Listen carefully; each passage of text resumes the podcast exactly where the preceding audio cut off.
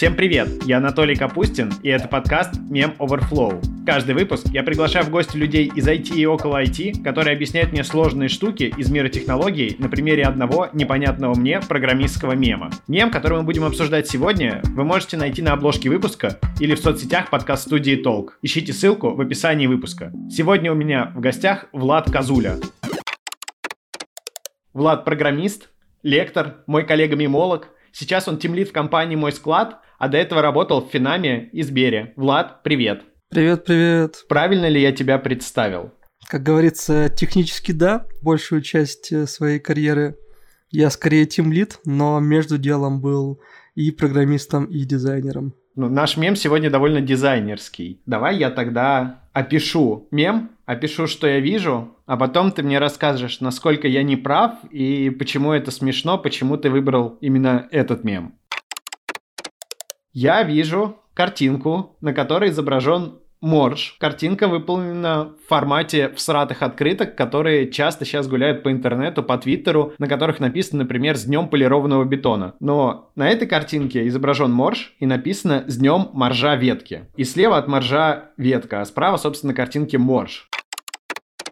Я слышал только то, что есть э, такое слово, как merge, и, скорее всего, это что-то про GitHub и что-то такое, и там, вероятно, есть ветки, не как в деревьях. Вот, но почему это смешно и в чем здесь смысл и почему это полезно, ты решил, будет нашим слушателям. Я теряюсь в догадках. Здесь такая классическая игра слов, но чтобы ее понять, надо знать про все части этого мема и про моржа, и про ветку. Но ты был близко. Это действительно относится к GitHub и прочим гитоподобным сервисам. И GitHub, и GitLab, и другие сервисы, все они созданы для того, чтобы работать с системой контроля версий. И система контроля версий — это такая штука, которая позволяет большому количеству программистов, на самом деле даже одному, работать над большим проектом, поскольку очень легко в большом массиве кода сделать ошибку, которую потом будет тяжело найти. Вообще, система контроля версий используется для двух штук. Это хранить всю историю изменений в кодовой базе, ну, по сути, всю историю изменений какого-то набора файлов. И делать так, чтобы программисты не мешали друг другу. На самом деле, даже если ты работаешь один,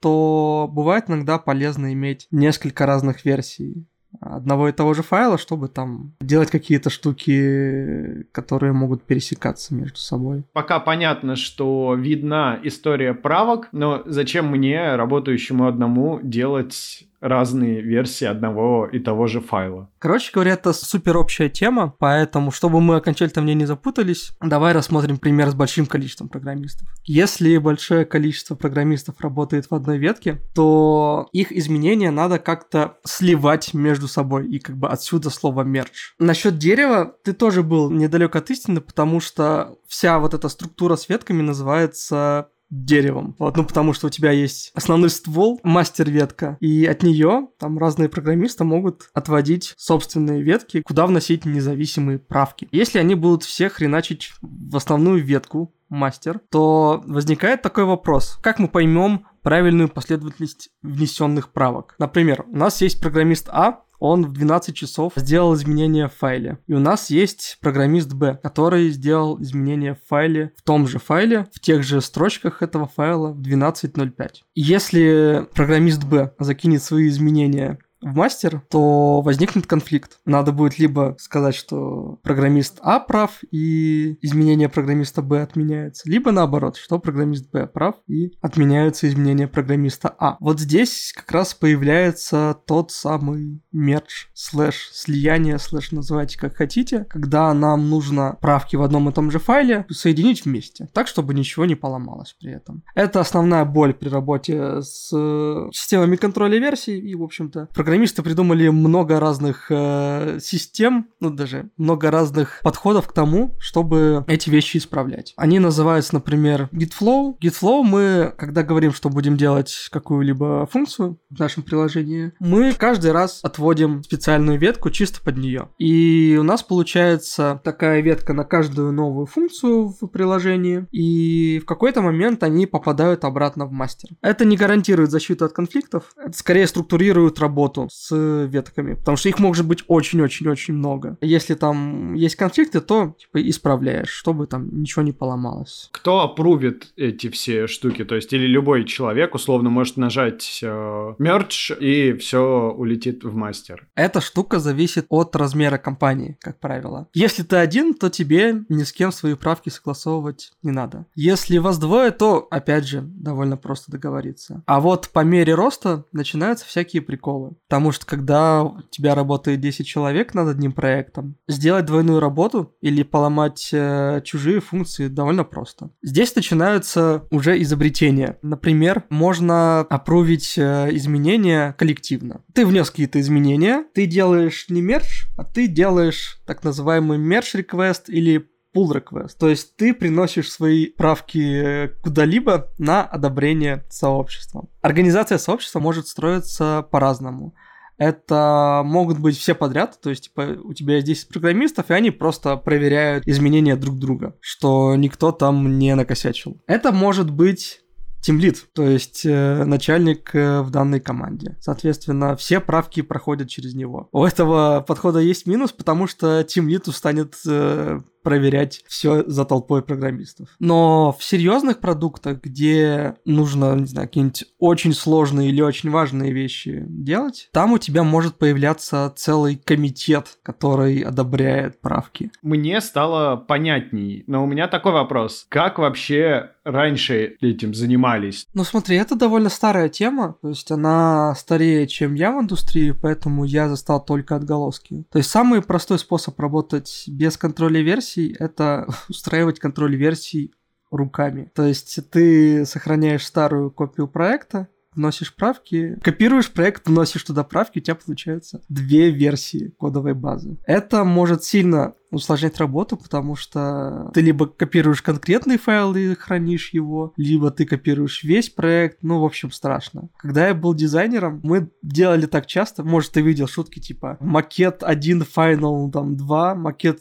то точно, точно финал. Дизайнеры этим, не знаю, промышляют ли они до сих пор, потому что, в принципе, никто не мешает тебе работать с макетами таким же способом. Для контроля версии пофигу, что текстовой файл, что не текстовой. Ну, конечно, если текстовой, то он просто лучше будет его хранить. Потому что, типа, в чем еще один прикол вот этой системы? В том, что она хранит не копии файлов в разном времени, а она хранит, типа, оригинальный файл и список изменений, то есть построчно, типа, как изменения вносились в файл. Поэтому, когда ты, типа, скачиваешь себе проект на компьютер, ты себе прям реально всю историю выкачиваешь, и ты получаешь файл вот с этими изменениями. И если ты себе хочешь, типа, более старую версию, то ты, типа, отматываешься изменениями назад. Какие еще проблемы у систем контроля версий есть, на твой взгляд? Давай рассмотрим апокалиптический сценарий. Ведь в контроле версий есть э, две точки. Есть э, хранилище, в котором находятся все правки, и есть локальные копии у каждого программиста. Дальше, какие могут быть с этим приколы? Раз, у нас потеряна основная копия. В худшем случае грубо говоря, ни у кого из программистов ее не осталось локально. Как она может быть потеряна? Ну, то есть, типа, она лежала где-то на гитхабе, и после этого ее удалили? Ну да, мол, типа, GitHub потерял базу. Если ты помнишь, там была новость, что GitLab потерял базу. В чем вообще был скандал, когда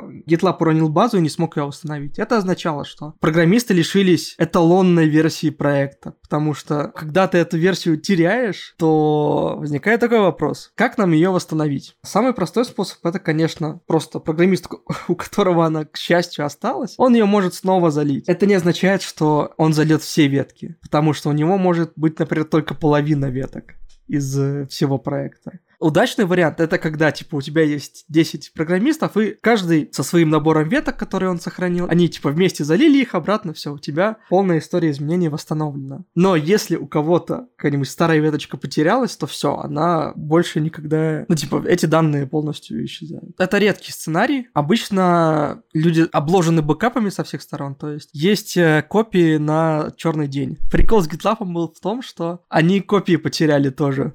Ну, то есть э, они просрали свою базу, и у них э, копии на черный день тоже не работали. Это очень обидно, да. Это было очень обидно. Зачем нужен GitLab, если есть GitHub и наоборот? Чем принципиально отличаются вот эти разные системы? Контроля версий. Прикол в том, что система здесь одна, Git, потому что кроме Git есть, например, э, Mercurial, есть, э, боюсь соврать, там TFS, кажется, он называется. Суть в том, что все они хранят данные более или менее одинаково. Мы сейчас пытаемся понять, чем отличается GitLab от GitHub. По сути, это сервисы, которые накручены поверх контроля версии. И GitHub и GitLab, они предлагают тебе удобный интерфейс работы с ним. То есть ты там заходишь в GitHub, у тебя там все красиво, ты можешь смотреть, там, поиском искать разные проекты. Его часто используют для там open source. GitLab я видел в основном внутри, ну, скажем, для закрытых проектов. Насколько глубоко нужно понимать, как это все работает и как это все друг от друга отличается, или достаточно понимать э, мем про днем маржа ветки, а дальше только для там совсем задротов? Нужно знать.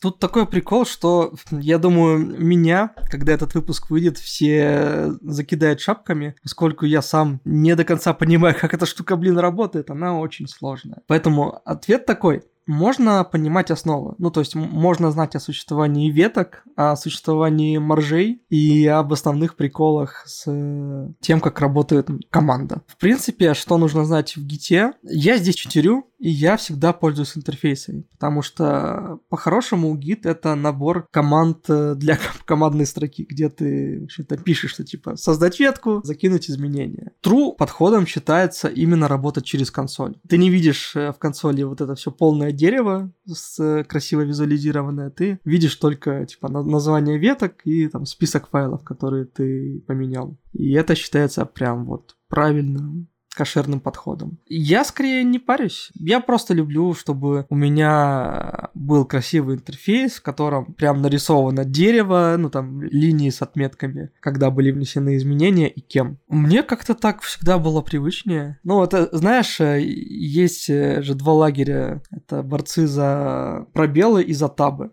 Это тоже на эту тему очень много мемов, и вот, скажем так, пользоваться гитом через консоль или через GUI, графический интерфейс, тоже одна из таких тем. Ты бы порекомендовал, э, если я правильно тебя понял, не гнаться за какой-то толпой, за трендами, а скорее понять, что тебе больше нравится, и так и работать. Можно попробовать и то, и то. Потому что, ну, смотри, когда ты пользуешься графическим интерфейсом, он в сущности вызывает те же команды. Тебе просто не нужно их писать руками, ты кликаешь на кнопочку. Кто-то действительно любит больше работать через консоль, кто-то через GUI. Надо попробовать все и посмотреть, что больше понравится немножко отвлеченный вопрос. Мы с тобой знакомы по Твиттеру, и твой Твиттер, а, кажется, про две вещи. Про то, что ты ругаешься с HR, и про то, что ты постоянно выгораешь. Я думаю, что это две темы, которые было бы полезно услышать новичкам в IT, которые слушают наш подкаст. Как у тебя дела с выгоранием? Фух, я наконец-то смог его избежать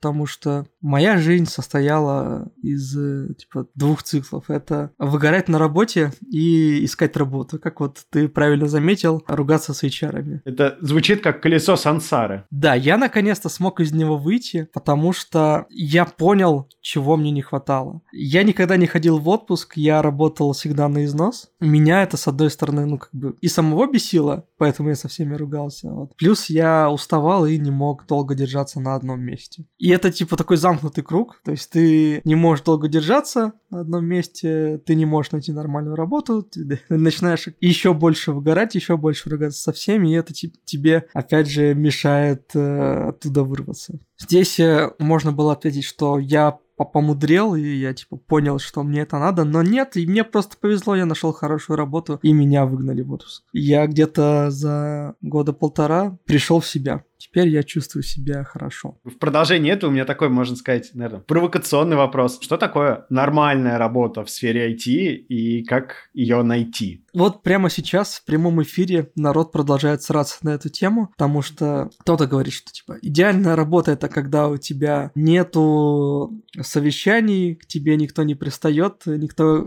не говорит тебе, что делать на работе. Другой лагерь говорит, что типа это какие-то фантазии. Во-первых, я очень люблю сгоревшие проекты, когда вот реально нам надо было все сдать вчера, ты приходишь и должен очень сильно все успевать, э, реально там работать по 14 часов, чтобы оно ушло в срок. Это типа то, что точно делать не надо, и это основная причина вообще. Как это проверить? Ну, то есть, вот ты идешь на собеседование, ты там молодой, зеленый, тебе что-то там рассказывают, что можно спросить, чтобы понять, ой, нет, сюда идти не нужно, они все там э, горят, я сгорю, и все горит, и все в огне. Очень простой вопрос, надо спросить, есть ли овертаймы и как часто. И если потупят глаза, то... Ну да, если тебе прямо говорят, что у нас типа овертаймы и много, то как бы это прям плохой знак. А второй аспект это когда руководство тебя не слушает. Ну, то есть ты говоришь, типа, блин, чуваки, я что-то устал, хочу в отпуск. А тебе в ответ, типа, нет, нифига, чел, ты не заработал отпуск, давай фигарь. И это может касаться любых вопросов.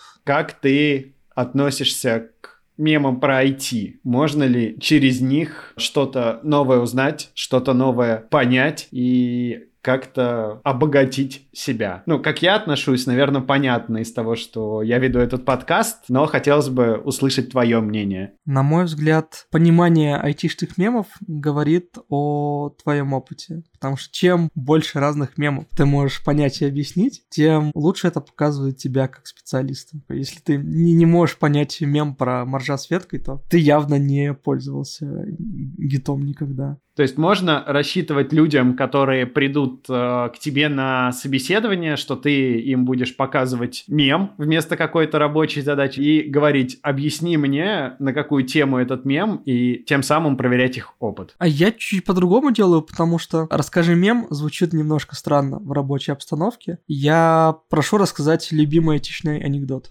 И дальше начинаю рассказывать анекдоты в ответ. Какой у тебя любимый айтишный анекдот? Мой любимый айтишный анекдот про HTTP. Кажется, Бобук что-то на эту тему говорил. Ну хорошо, хочешь, я тебе расскажу анекдот про HTTP? Давай. Я начинаю рассказывать анекдот про HTTP. Ты понял, что я начну рассказывать анекдоты про HTTP? Это какой-то сложный мем, получается. Да, потому что я продолжаю рассказывать анекдот про HTTP. Но я его неправильно рассказал. Сначала мы должны были пожать руки, но как бы на подкасте это довольно сложно. Ну и, соответственно, если человек понял, в чем шутка, он понимает, как работает протокол. Да, да. Я здесь могу подсказать. Протокол HTTP гарантирует доставку данных, поэтому каждый шаг должен быть типа согласован с принимающей стороной. Поэтому надо пожать руки, ты должен типа сказать, что да, я, я готов слушать анекдот про HTTP и так далее. Спасибо тебе, Влад. Мне кажется, получилось очень круто. Мы очень много полезных тем обсудили. Еще один мем я могу распечатать и повесить в рамочку на стенку, как понятый мной. А зрителей призываю писать комментарии, ставить оценки, подписываться в своих любимых подкаст-приложениях, рекомендовать этот подкаст коллегам, друзьям, мамам, папам, бабушкам. А с вами мы встретимся на следующей неделе. Спасибо. Пока-пока.